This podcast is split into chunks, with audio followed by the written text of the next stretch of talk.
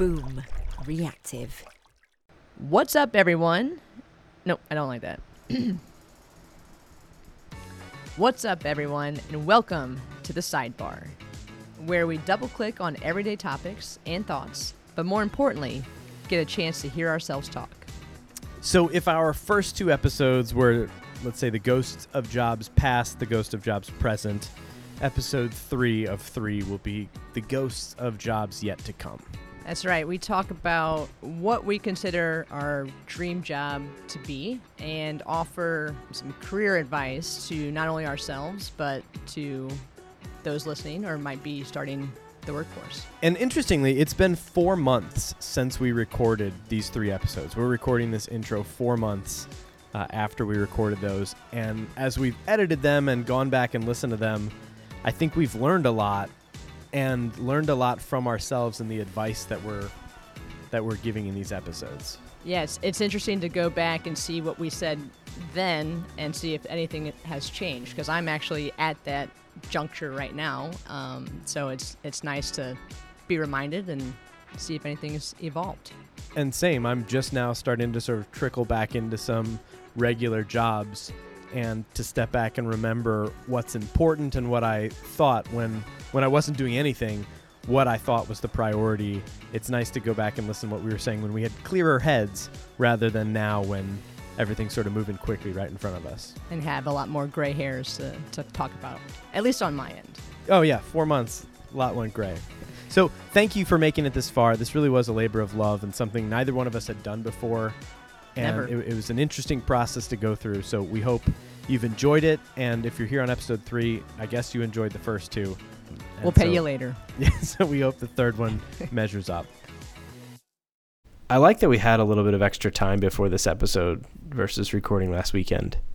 I feel like I I've read some things and relaxed a bit this week in some ways that I feel like will affect what I would have said last weekend compared to now. It's not the typical, like, oh, let's spend more time and then you end up just cramming for it like everything else in life. Right. Like I might have done. You crammed for this? Well, you know, this is this is a hard subject for me in general. So, What what is the subject? To what subject are you referring? what is a dream job? So so this is episode 3 in the grand scheme of things with this podcast. It was sort of like past, present and future. So this is episode 3, the future.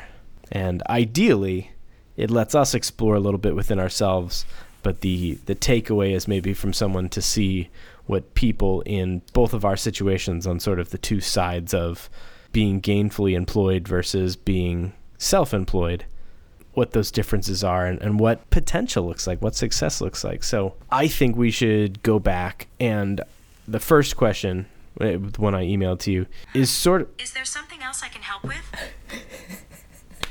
no, there's not Siri. Not cutting that out. I think even though this episode is technically about the future, the first question in my email to you is sort of a present day question about our, our current jobs, but I think we need to answer that to be able to paint the picture for that. We, we need to lay the foundation. And so that first question is what makes a job enjoyable? And sub question, what are your favorite elements of a quote regular day end quote of your current job right now? Yeah, I would say that. So I wrote down for the sub question of what is enjoyable in your regular day, quote unquote. My first response is hard question! Exclamation point. But to answer your first question, I would say that what makes my job enjoyable is the people. I've often said that I could be doing somebody's taxes or something mundane, but as long as I'm with the, my team and the people at my company, um, I could get by on a day to day basis. I just think the cultural culture is great. I would also say that what makes my job enjoyable is really just making my clients happy. I just I feel like in a nutshell, just serving the client and just seeing their relief when things get done and seeing our impact of making their accounts, their programs, their initiatives better and more efficient. I think at the end of the day is is what I like. as an outsider to your career, your industry, it's really easy for me to like put my my finger on like commercial real estate as just like the most heartless, just transactional. Like we buy buildings and then rent them to people or whatever. Like compared compared to what I do, where I'm telling someone's story and helping an organization fundraise. Like it's so easy for me to just paint with a broad brush and say like, okay, commercial real estate. How can you love what you do? Like what part of that is fun or exciting? But last time you sort of blew me away with the realization that how well you do your job, the way you do your job, will have a direct impact on the franchisee's family. And putting them in a better location means that they could be more lucrative, that they can earn more more money and support their family, give back to the community, have some financial freedom, and that's directly a result of the decisions that you make. And it it reframed everything for me. And it really quickly put things in perspective as far as like there's a lot that even at I feel like corporations can be stigmatized of like oh corporate America. And sure there's greed and and problems but there's a lot of work that needs to be done and that can be done altruistically and with a with a genuine concern for the community and for the world um, and so I don't I, I don't think I would say I needed to hear that from you, but I was really surprised and and excited to hear that because I think that humanized the idea of commercial real estate to me more than I, I would have gotten to on my own.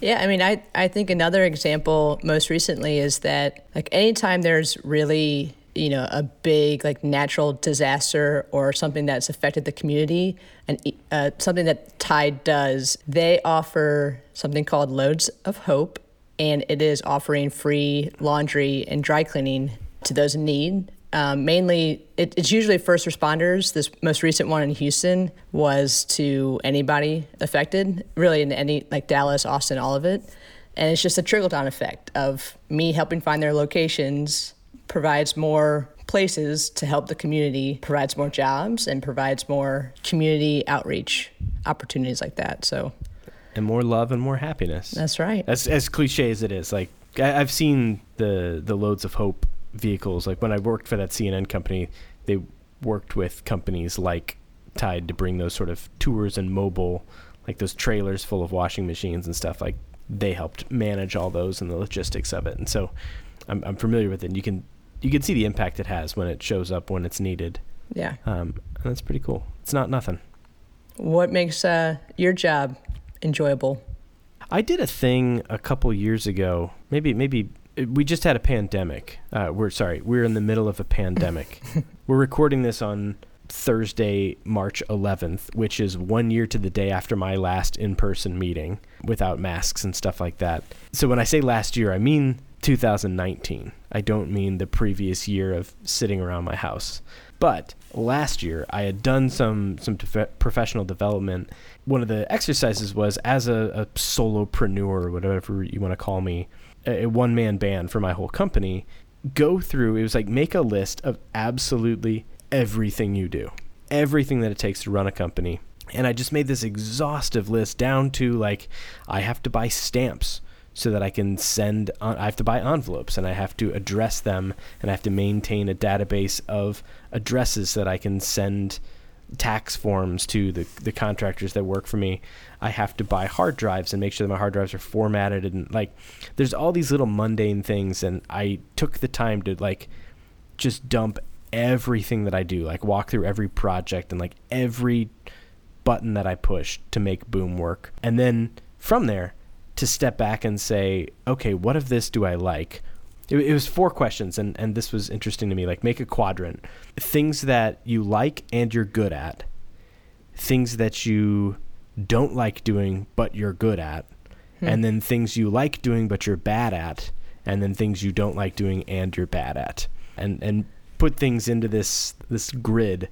And I found that for me, anything money like taxes and finance like i am bad at that and i hate that and so that's where i hire people to do those things for me but the stuff that i love and that i'm really good at is editing and when i have just a, a dump of footage of someone sifting through it and finding a story in it and finding the elements of that that I think make it more relatable than it could be otherwise. Um, Jesse will tell you there's times where like I get stressed out a little bit and it can be overwhelming when I'm like sitting down with four hours of footage to make a three and a half minute video, and I have to find that perfect three and a half minutes in the right order of these little pieces and there's always a moment where I emerge from my computer and I just say, I'm really, really good at this. and it's, I mean, it, it's, it's cool to have that feeling and to know like it clicks at a point of like, oh, okay, this piece goes here, this piece goes, oh yeah, it's coming together. And like you can just sort of feel that. And so there's that flow in the edit that I savor and that makes even the most mundane of projects like when I start to find these pieces that that fit together the way I want them to fit together that's what that's what I really enjoy doing on the on the the micro level. I think on the macro level we talked about last time I like being able to tell stories for companies that I know these videos are going to go places and help them raise more money or help them find new customers or eh, sort of help train their employees to make things safer or something you know there, there's a lot of little benefits to each video that I do and, and cool things you get to see doing video. I mean, like, you know, from traveling, there's places you get to go and see and experience that you don't get otherwise. And, and especially when you're going in with the lens of what you're looking for for these locations. And when I'm going in looking for a story, it's different than I would walk into a city on vacation or something like that. And there's always a, a cool little layer of things that I find that I don't think I would have if it weren't for this job. So I think that's what makes my job, my day to day, enjoyable. In doing that matrix, which is sounds like a fantastic idea, I needed to do that myself. Was there anything like surprising in it? Like, was it in your matrix? Was one side more weighted than the other, or was it pretty evenly dispersed? Oh, that's a good question. I think it probably looks like it's weighted more toward the negative, just because like I would put like editing as one thing and then because of my attitude i would be like preparing taxes gathering my returns getting like i broke it down into 55 different little things that i hate. Uh, so there's 55 things in that box versus one that i probably could have dissected a little bit further. Yeah. Um, but the idea of what do i what am i good at that i do not enjoy was another whole thing to explore of like yeah that is a part of this job and there's stuff that even though I don't enjoy it, I know I'm good at it, and I also know like I wouldn't trust someone else to do it. I think that's one of the interesting things between you and I, and what I'm interested in with like what does the dream job look like at your current. The next question is what is your dream implementation of your current job? What does that look like? And you have some control to say like, well, that's not my job. I don't, but I could say I could hire someone to do that, but then I have to like I'm giving up some of my money and I'm always in that place of like well I could learn to do that myself and save 50 or 1500 dollars or whatever but I would hate it. And so always choosing when do I do that when do I not do that is always is something that I have to face all the time and I don't know if you have that luxury slash chore well, you're you're making me out to sound like I'm the CEO of the company and I can dictate everything that I do on a daily day basis. No, I, I I don't mean you're the the CEO, but because you're not the CEO, there are things that you don't do. There are things that you pass off to other departments and stuff like that. And so, I guess the, sort of the other way to look at it is: Are those things that you are bad at and don't enjoy? Are there things that other people do that you're like, man, I wish I could do that, or like I would be really good at that piece of it, like are there elements of your job that you don't get to do or that you wish you you didn't have to do? Yeah, you're only allowed to do what your client pays you to do. You know, if, if they want me to pay their bills or reconcile their portfolio, like they'd have to hire somebody else in our department to do that. So there definitely is constraints to that. With that said, I, I feel like I've always gone a little bit above and beyond of what the client is asking just because it's technically the right thing to do. But I think that there's a little bit of a a volume to that. You know, after a while, it's it's like okay, I'm, I'm kind of I'm kind of overdoing my uh, graciousness here. But I mean, I, I think what I like about my favorite part is that my my answers are a little bit more abstract. I think. Uh, in the fact of like any day could be different and tomorrow what i did today is not going to be what i do tomorrow it's not like a clear Yeah. path of because you're just reacting to what your client's doing. And I think that any anything, if I were to go through that matrix, like what I like or what I feel like I'm good at, always revolves around working with people, the team meetings, talking to the clients, talking to the franchisees, talking to people within the company. So I think anything that I would do would be around like I would never I don't I could not work by myself, I guess is the easy answer. Yeah, I get that. And I, I guess that's one of those things that fits into my I don't like it, but I'm good at it, where there's a lot of this job that is really, really lonely. Um, like there's just stuff that you like before a client can even lay eyes on a project. There's hours and hours of work that I have to do, and as a rule of thumb, every hour that I spend with a client, like filming something or you know doing revisions, there's two to three hours of other work that goes into prepping to get to that moment to, to you know preparing footage to preparing cameras to film and stuff like there's so much that goes behind the scenes where yeah as as fun as it can look from time to time it's like people who want to be a chef and it's like oh i just want to i just want to be the famous chef and people know me for my dishes and my my fusion of flavors and it's like yeah there's a lot of washing dishes to get there. It's Right. not just fanfare and debuts and restaurant openings. Like there's bills, there's all this other stuff that goes to making that happen. And at a point, you have to enjoy it Right. because if if you don't, you're not gonna. I mean, you're not gonna enjoy the job because it's a huge part of the job. But recognizing that there are places where you can hand work off, I think is essential for for making it as a as a solopreneur, as a business owner in this modern day. Yeah, that, I mean that's a good point. I I've always thought and also have said that like I want to have be surrounded by a lot of people. I want to have a big team. I want to manage a big group of people because I, I like that connection. I like mentoring. I like whatever, but that comes with doing more one-on-one meetings and more year-end reviews and goal setting and tough conversations if things are going bad. And those are all things that I dread and I'm not good at. So it's Yeah. it's definitely um, Wait, you dread and you're not good at it? Like a performance review, you don't think you're good at that? No, because I I overthink it. Even if I'm giving a good review, I feel like I beat around the bush and get like nervous and just no, like being the recipient of it of reviews. I like when the person giving it is giving a lot of attention to it and put a lot of thought and energy into it. And so I have high expectations for what I'm putting into the review. And most of the time feel like I am not doing a good job. Well, well, taking this whole thing of what we like and don't like about our current gigs, the the sort of fork in the road question is: given all this, what is your dream job?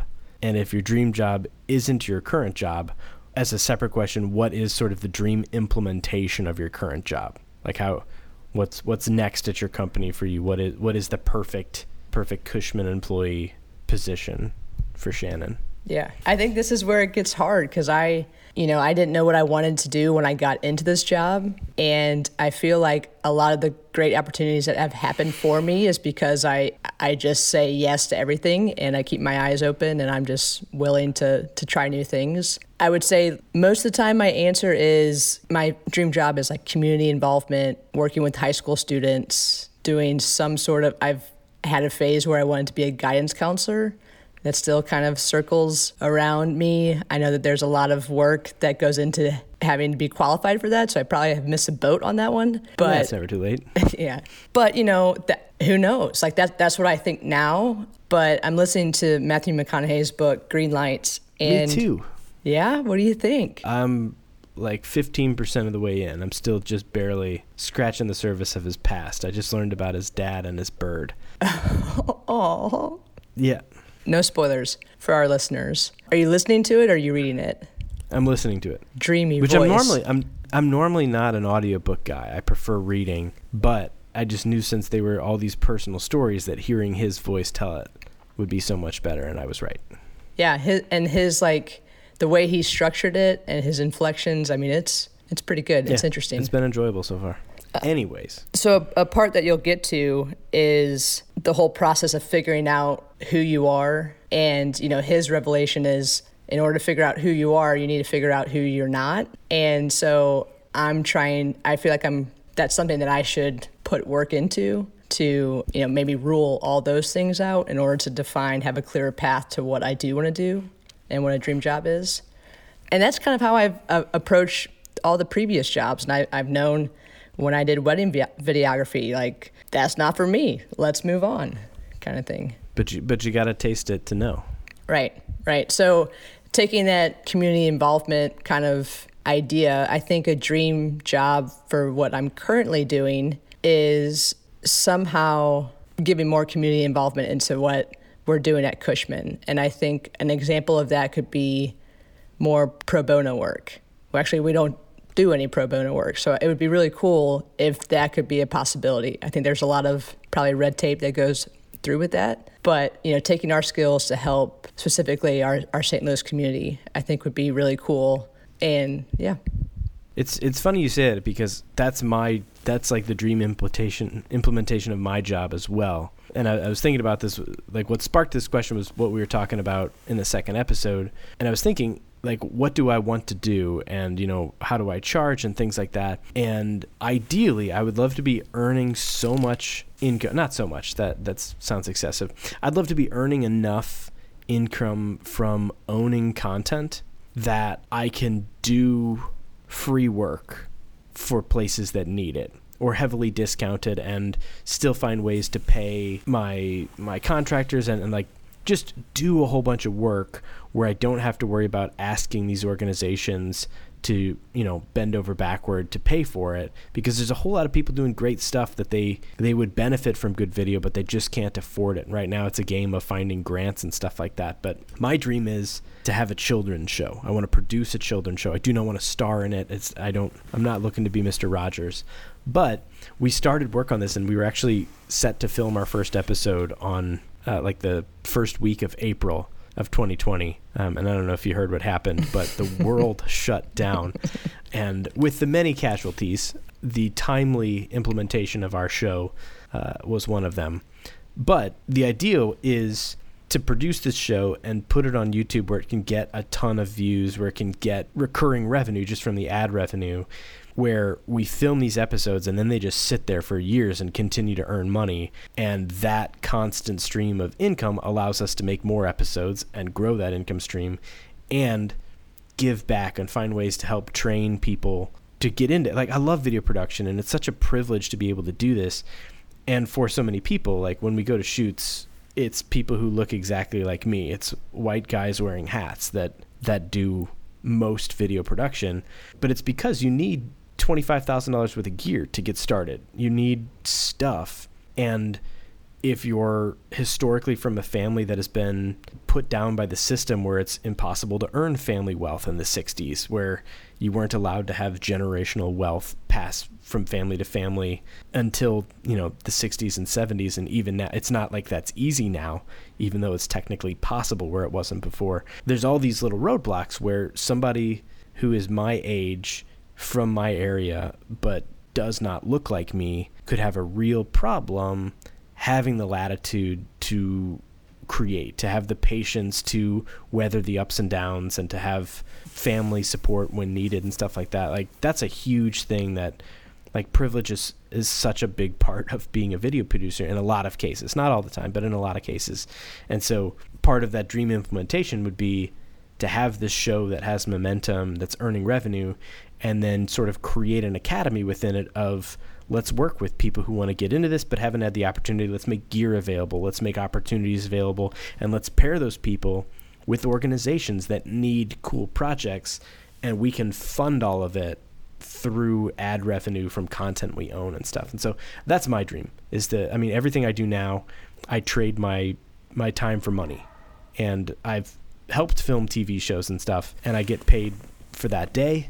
And no matter if the show flops or flies, I make the same amount of money. And I would like to be in that position where I could take the risk of making something, knowing that if it becomes successful, I get to share in that success and use that to do the things that I want to do and, and, and the projects that I want to do without having to only work with people that can afford it. So do you feel like you're on track or on on path to to get to this dream job or is there something that's in the way? No, I'm absolutely on track. It's not a fast track by any stretch of the imagination and with COVID that makes it really. T- our idea for the show, if you want to, if anyone out there is really interested in, and you don't know about it already, if you're a listener of this podcast, the show is called Our Little World, and our concept is to do like the on location segments from Mister Rogers where they would go to factories and stuff like that. But the the way it worked on Mr. Rogers is they would just have footage of a factory that he would play on his TV in his living room for a group of kids and like narrate it. What we want to do is take two, three, four kids to these places and let them ask questions directly to the people running the show and sort of show this two-way street this respect of like these kids have a voice they have interests but then build in the whole social justice piece to it with social issues like for example visiting how the st louis area food bank works where not only do we see the machinery and understand the, the flow of things but then also there's the message of you know the, the people who receive help from the food bank aren't people who you know there may be a stigma in some families of like oh they are on food stamps or you know whatever they need to go to the, the food pantry to get canned goods and understanding that there's so many factors that could go into why someone needs temporary or long term assistance. But to start that conversation with kids and open them up to that at the age of, you know, five, six, seven, eight, to start to say, hey, everyone has different things they deal with. Let's talk about it and, and let's not be afraid of these situations uh, and these conversations. And so that's the goal of the show. And it can still happen. It's just a little bit tough to get people together right now and to go visit food factories, for example. So it's something that will happen. It is not going to happen this summer in its full implementation, but I'm I'm not deterred. I'm I'm excited. It's just taken longer than we hoped.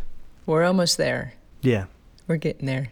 But uh, you bring up a good point, um, and this kind of leads in to your your next question about like if you could change anything about the overall job industry, and hopefully this is okay to to kind of segue into that. But I think it kind of pairs to the last question about my answer to that would be to have more transparency to what I do and to the corporate world. I think that there's such a huge divide and this like barrier that a lot of people in the community one they don't know what commercial real estate is and two when they think of you know working in a high rise or you know a corporate office that's like that's not me. You know like i, I don't belong there. I, I can never be qualified enough to do that. And what we do is not rocket science. But back to what you were saying like because of my upbringing and all the great things that i had growing up and and the fact that my dad knew somebody at this company and it's all about who you know and I I got into it. And I would love there to be a change of just bringing more awareness to these opportunities because like you were saying these, these kids have voices they all have talents and I think there's a lot of um, a lot of people being underutilized. And so I'd love to see that that barrier of of entry kind of softened a little bit. Yeah. So if if we're if we're dreaming big about how we would change the overall job industry, I think it goes right along with transparency. But hot take, I would get rid of the stock market. I think the stock market allows people to earn money without doing anything, and I think in in the abstract that's fine to invest in companies and if the company goes like that's what it used to be if like a company needed to get started and so you'd buy a share in that company, and if it became more valuable, so your, so would your share. But now it's just a game of numbers and spreadsheets. But for me, so often people look at my my day rates and they're like, you know, let's say it's a thousand dollars, and they think like, oh man, that must be, you know, we're paying this guy a thousand dollars to come show up for the day and you know fly a drone. That seems like a lot, but I would love to break down without sounding like I'm whining. Like, okay, well, first of all, four hundred dollars of that is going to the government. That's mm-hmm. not a thousand dollars in my pocket. And of that 600 i need to buy a drone. I need to put gas in the car that i'm paying a lease for to drive here. I need like there's so much that comes out of that thousand dollars before any of it makes it into my even food budget to feed my family. And i think if people understood that a little bit better and took the time to to be empathetic to what creative freelancers and, and independent contractors in general have to do i think it would be better. And on the same topic, but on on the other side of it, when you're paying a giant corporation for something, to understand like, oh yeah, I'm buying this product from say Amazon, and I'm spending, you know, I'm, I'm buying this product which costs a hundred dollars. Of that hundred dollars, $30 of it is going directly to the CEO's vacation fund. Another $20 is being distributed to shareholders and hedge funds um, and people who just move money around. And like, of the person who actually designed and created the product, like 10 bucks is going to them. And I get that all these different pieces potentially add value and help that original creator find customers and stuff like that. But just that awareness of where your money's actually going and how much, if you knew I'm buying this knowing that less than half of it's going to the creator and more than half of it is going to somebody who's going to get around paying taxes and just sit on that money somewhere until they start a space program because they're bored. That's that's what's what's frustrating to me is you, you see like this money just becomes available and then goes to these places and disappears and the companies have an incentive like they have a not just an incentive a responsibility like a fiduciary responsibility to their shareholders where their job is not like like what you were saying, it's not to reach out and bring more people in at the risk of not everyone's going to be perfect fit and you'll probably lose some money and waste some time, but you'll do good for the community. You can help more people, you can round things out.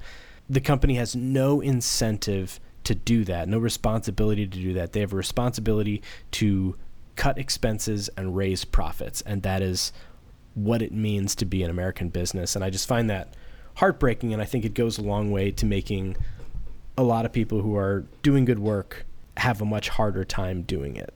Yeah, I mean that's that, how, that's how I'd change it. when I wrote that question, I didn't know I was going to go into this long of a diatribe about it. but that concept of so much money going not to the workers who are doing stuff, but it's just being siphoned off out of the economy and let to sit somewhere and grow and turn money into more money. And it's like, dude, give me that money and I'm going to pay a whole bunch of people to do cool stuff. Yeah, I'll keep a little. but yeah. There's there's so much we could do to make cool things and to make this country an awesome place to to be successful.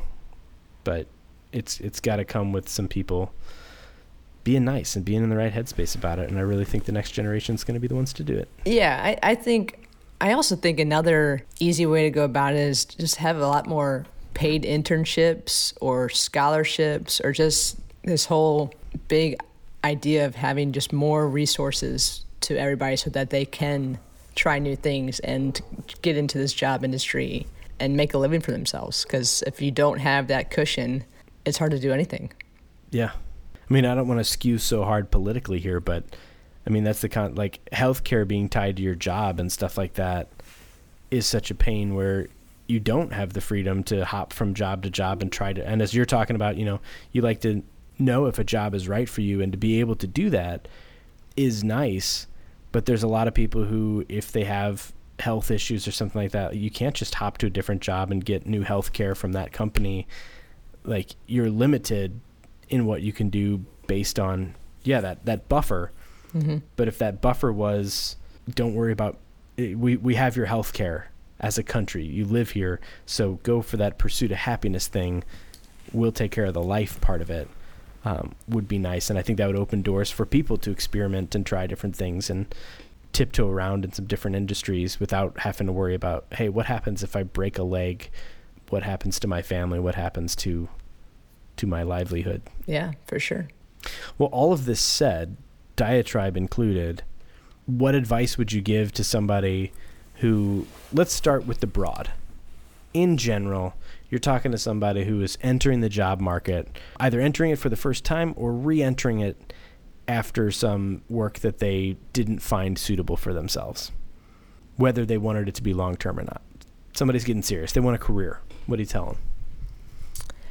Oh, I have a, a bunch of one liners. I mean, I, I think I've said it 50 different times throughout these last three episodes of being open to anything and everything everything's a learning opportunity.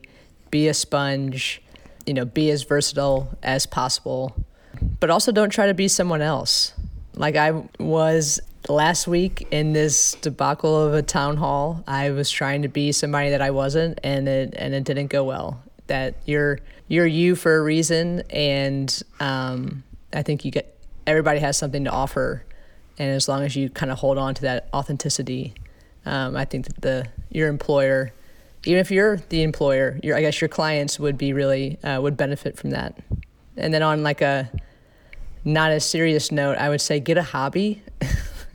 get, you know, have something interesting to talk about, you know, uh, prepare for that 2-minute elevator speech of just saying who you are and I don't know, just having random conversations with people will will help your networking game and get your name out there.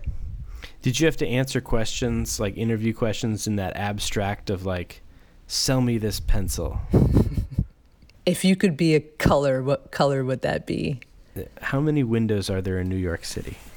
No, I um I don't really remember any interview that I've ever had because I black out during all of them. Just overstressed. There's been s- several where I'm like, I'm sorry, I have no idea what I just said.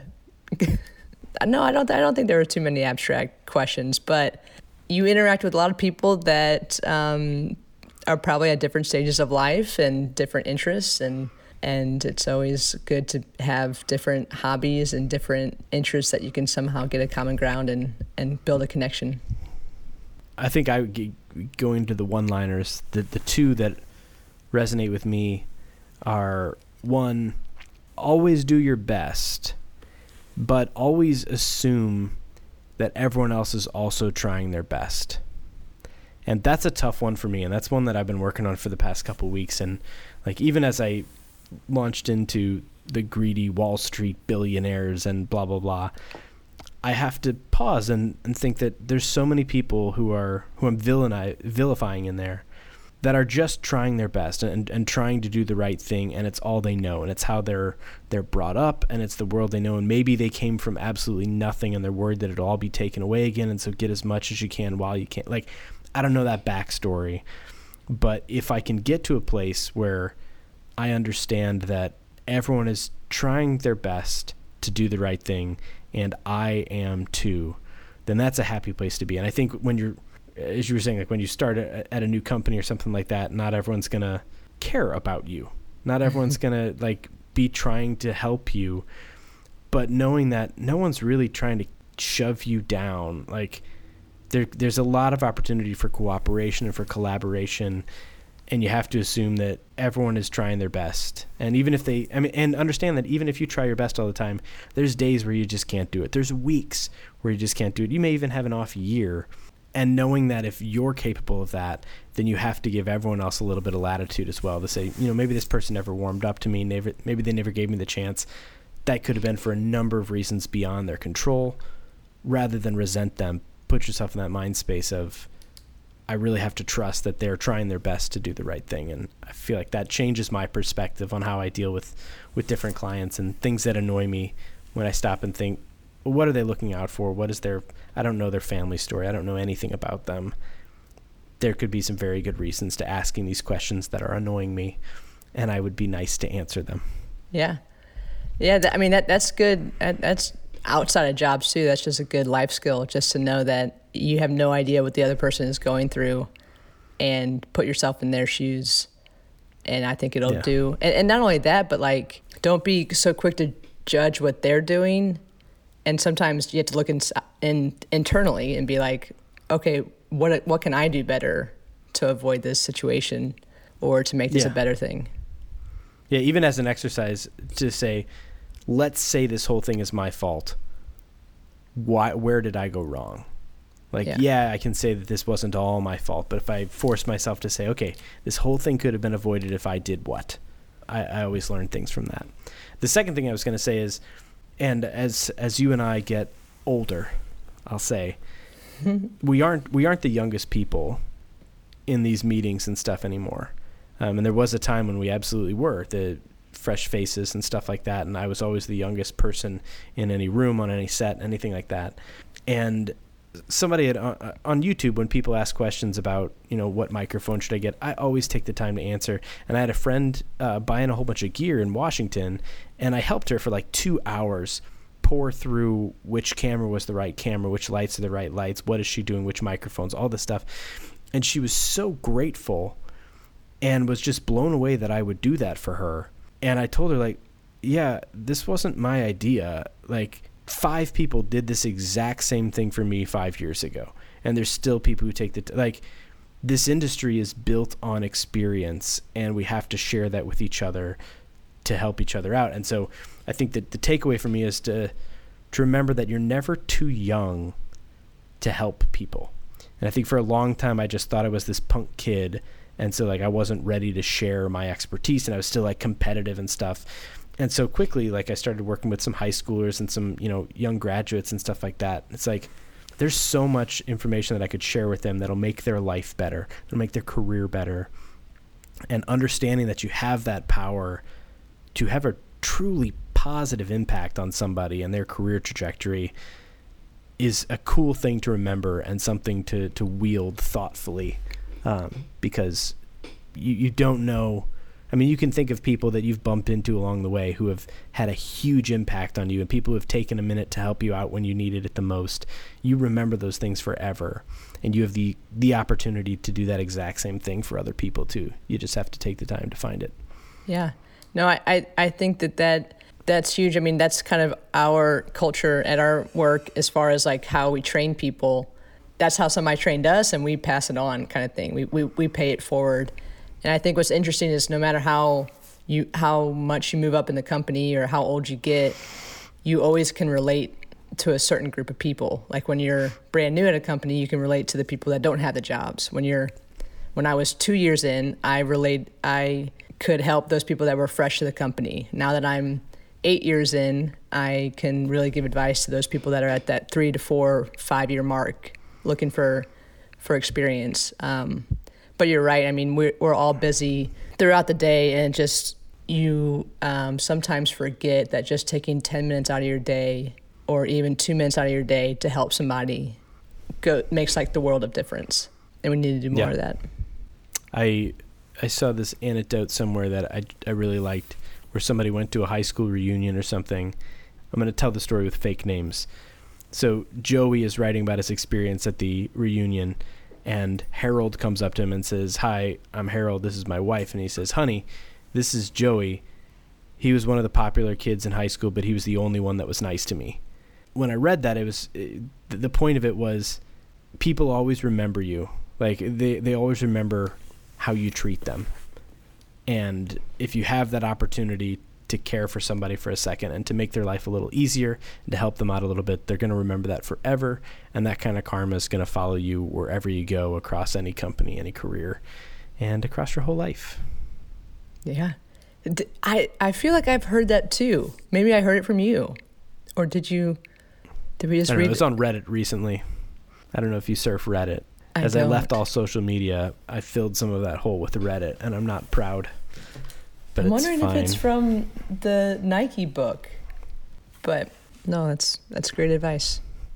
do you have any books that you would recommend to people uh, if they're contemplating job growth and awareness and and their career in this is there any other than mcconaughey's book apparently is there anything you'd recommend that people look at I would say I'm looking at my bookshelf right now. One that I'm working through now is multipliers. So it's kind of more for leaders and, and managers about don't be a diminisher, be a multiplier. You know, take the time to really let your people grow and the more you can multiply your team, the more the better your life and more efficient you'll be.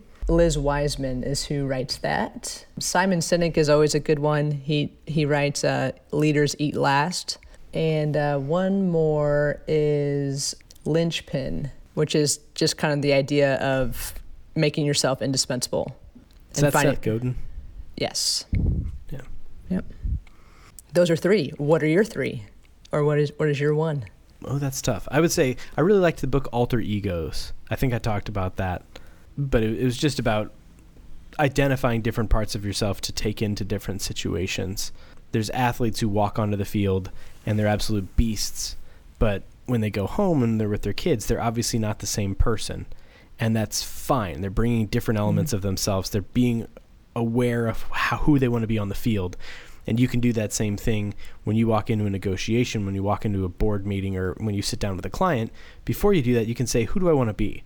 Do I want to be a stern negotiator? Do I want to, you know, stand up for my team here? That that was wrong. Whatever. Put that in your head, but know that it's not you being disingenuous.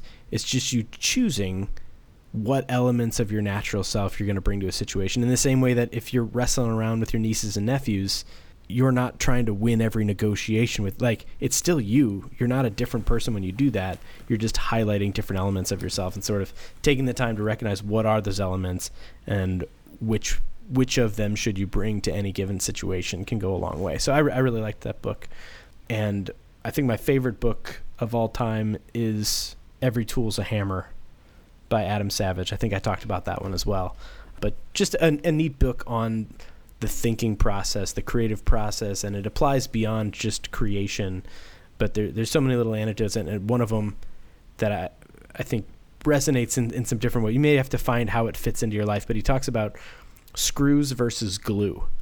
And when you're putting something together, it takes longer to get it right with screws, but it usually works better. It's flexible, and you can also undo it However, sometimes glue, if you don't need to move something again, it's going to stick something together. It's going to stay exactly where it is, but it'll break if you try to undo it. So, depending on what the situation is, the decision you make might need to be a solution where it's something more flexible and undoable versus something that you just go quick at because you know you'll never need to change it. So, it's not worth taking the time to do these other things. So, just that sort of stuff of like, it makes you think about the way that you make decisions and the why behind it um, that I really liked. Do you have a uh, Do you have a screw and a glue stick on your desk to remind you of that learning I have the the array of. I feel like you could do an art project on what is on my desk right now. Um, running the gamut from obviously hard drives and cameras. I have one, two, three, four cameras sitting on my desk right now, but I also have a roll of bags to pick up after a dog on a walk. Mm. um, so it's just a it's just a potpourri over here of different things. Um, but no, no screws, no screws here. Yeah, I'm trying to be um, more intentional about the books that I read because, especially with the self help books, it's it's hard. It's so much information and so much content and so many good quotes and excerpts that you can get out of it. And I'd like to think that I've absorbed it and am somehow practicing it every day, but I don't I don't find myself, um, or at least previously, I I haven't been constantly reiterating those one liners or those lessons, and I need to be better about that. Yeah, finding a system to take notes on stuff like that would be really helpful for me as well. I'm reading a book right now called How to Do Nothing Resisting the Attention Economy. I forgot if we talked about this already, but it's resonated with me more than any book I've ever read before. It's just remarkable of how it's tackling what is the problem right now with social media and the overabundance of news. How do we handle it without just like walking away from it and all this stuff? But it's a lot about how we focus and what our attention looks like and how we can control that and be thoughtful about stuff.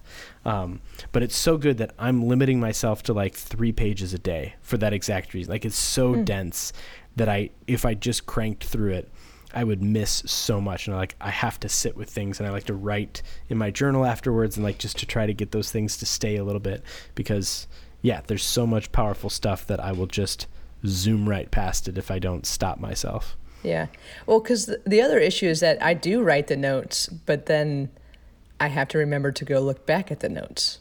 Yeah, but I guess I think well, par- part of it is when you write your notes. You do, and this is actually an interesting thing for our jobs discussion because I, after every job, I write down notes of what went well, what didn't, um, so that way I can hopefully make changes. And even though I, I seldom go back and page through it all, the act of reflecting helps it stick in your memory. And so even if you don't go back through your notes, rather than just reading it once, reading it once and then writing it down and thinking about it a little bit is going to have a longer impact on you than not taking notes at all. So, I mean, yeah, going back and reading those notes will help even more. Right. But it goes a long way just to to reflect a tiny little bit on this stuff. Yeah. So my my half finished moleskins that I have laying around the apartment were were not a waste. Yeah. At least I hope they're not because that mean that would mean that mine are too. And and I'm not ready to admit that. I read and write very slowly. And so it's when there's something written like that, it's it's really a, a, demonstration of the amount of time I've put into something, and so I, I have to hope that it's very worth that time. Yeah, and one day you'll write a book just like Matthew McConaughey called Yellow Lights. Yeah. It's called just be careful, everybody. yeah. Wear Wash a your hands. mask. yeah. Thanks for doing this. This was fun. Yeah. This was a good time. If somebody was so taken by our conversation and they didn't already know you, where would you want them to find you? Do you have an Instagram account that you want people following? Do you have, Well, do you want, pe- do you want people to, to friend you on LinkedIn? you should have asked me this three weeks ago. I'm, I'm taking a little bit of a hiatus off the social, but for the most part, when I'm back, I will probably go back to Instagram, and it's hopefully a simple handle S E for Elizabeth, and then my last name Marklin S E Marklin. See Cool. you guys there. Yeah. I, I have a I have a website that I did in college, shannonmarklin.com, that my current client found and makes fun of me for it all the time. I just found it. There I you will- go. I will hop on that bandwagon real quick. Yeah, get those. You're uh, an Apple enthusiast. I didn't know that. yeah, I, yeah. I gotta update that now. Yeah, because I was going to say the fact that I had to walk you through how to share a file with me to get this voice memo from you, I would expect more from an enthusiast. So what what uh what platform are you publicizing these days for your fans? Uh, my YouTube channel and this podcast itself, Nice. youtube.com slash Colonel Sean. Again, if somebody's listening to this podcast, they know they're they're probably related to me, but I I would assume that they know how to find me. Yeah. Um, but yeah, I, I deleted Facebook and Instagram completely. I'm on LinkedIn um, still, and I had I was about to delete it with the justification of I don't earn any money from it. Like it's not worth the time I put into it because it's just time that never comes back to me. But then like four jobs came through it during the pandemic of people like, hey, we're looking for an editor, and we found. I'm like, oh, okay. there you go. So I guess. And then the weirdest thing happened. I posted, you should raise your rates. This is just a reminder to myself and to other creative freelancers. Yeah. If you haven't in a while, you should raise your rates. I saw it. And what's that? I saw it. Yeah. It it went bonkers. It has like 1500 likes. I didn't know that could happen. It has like 200 comments. I didn't know something could go viral on LinkedIn, but it went absolutely bonkers. Holy And- crap. yeah, it it has turned into no money for me at this point. There's been a couple arguments in the comments that I had to delete because I'm not trying to live that life. But Well, was it- was it viral actually- on LinkedIn? Was it actually a video that supported the headline, or was that clickbait for like a bathtub tuna video? I mean, everything comes back to bathtub tune at the end of the day. that's that's the hustle. Well, well, back to our our fans. If you've made it this far, that's been a huge commitment, and I I just want to say, first timer podcast here, my heart is melting. So whoever this one person is, we love you. Yeah, somebody somebody's going to listen to three hours of your voice, Yep. and that's and that's a demonstration of love that is difficult to find elsewhere. And if and if you're here, friend me on Instagram, and I'll pay for your Jimmy Johns, and that'll be evidence if, if anybody made it this far. Yeah, I'm gonna I'm gonna make an Instagram account just to take you up on that. well, thank you, uh, thank you for listening. Thank you, Shannon, for being a part of this, and uh, I'm excited to figure out what we're gonna talk about the next time we do a series like this. yeah, let's do it again. We'll have to grow as people between now and then, so Yeah. it's not gonna be soon for me. Yeah, you got to get a corporate job, and I'll quit mine, and then we'll reconvene. We should see if we can't just swap places. Talk to your boss and just see, like, hey, we're doing a thing for a podcast. Can some guy who knows nothing about what we do just sort of be me? I'm just going to give him my email password. He's going to give me a camera so that we can podcast about it. I don't see why they'd say no to that. Yeah, they'll be like, anything will be better than what we currently have with Shannon. Fast forward six months and I'm the CEO. so, wow, you just really took to it. He was Hey, born for this. I, that's another thing. Get out of your comfort zone every day. yeah. A woman yelled that at me today Really? I was doing a cycling class. I was doing like an exercise class, and she was yelling at me to get out of my comfort zone, and it worked. I was very uncomfortable. Well, that, that's like that's like my uh, I I saw my a couple years ago at a family reunion, my my uncle yelled out to me when we were saying goodbye. He's like, "Be creative," was the parting words. So, seems Hey, and you remember it.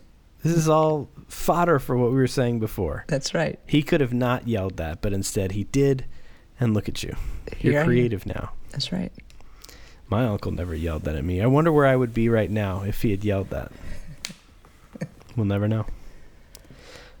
I'm calling it. It's been a good time. Sounds good. Bye, everybody. See ya. That was original content from Boom Reactive.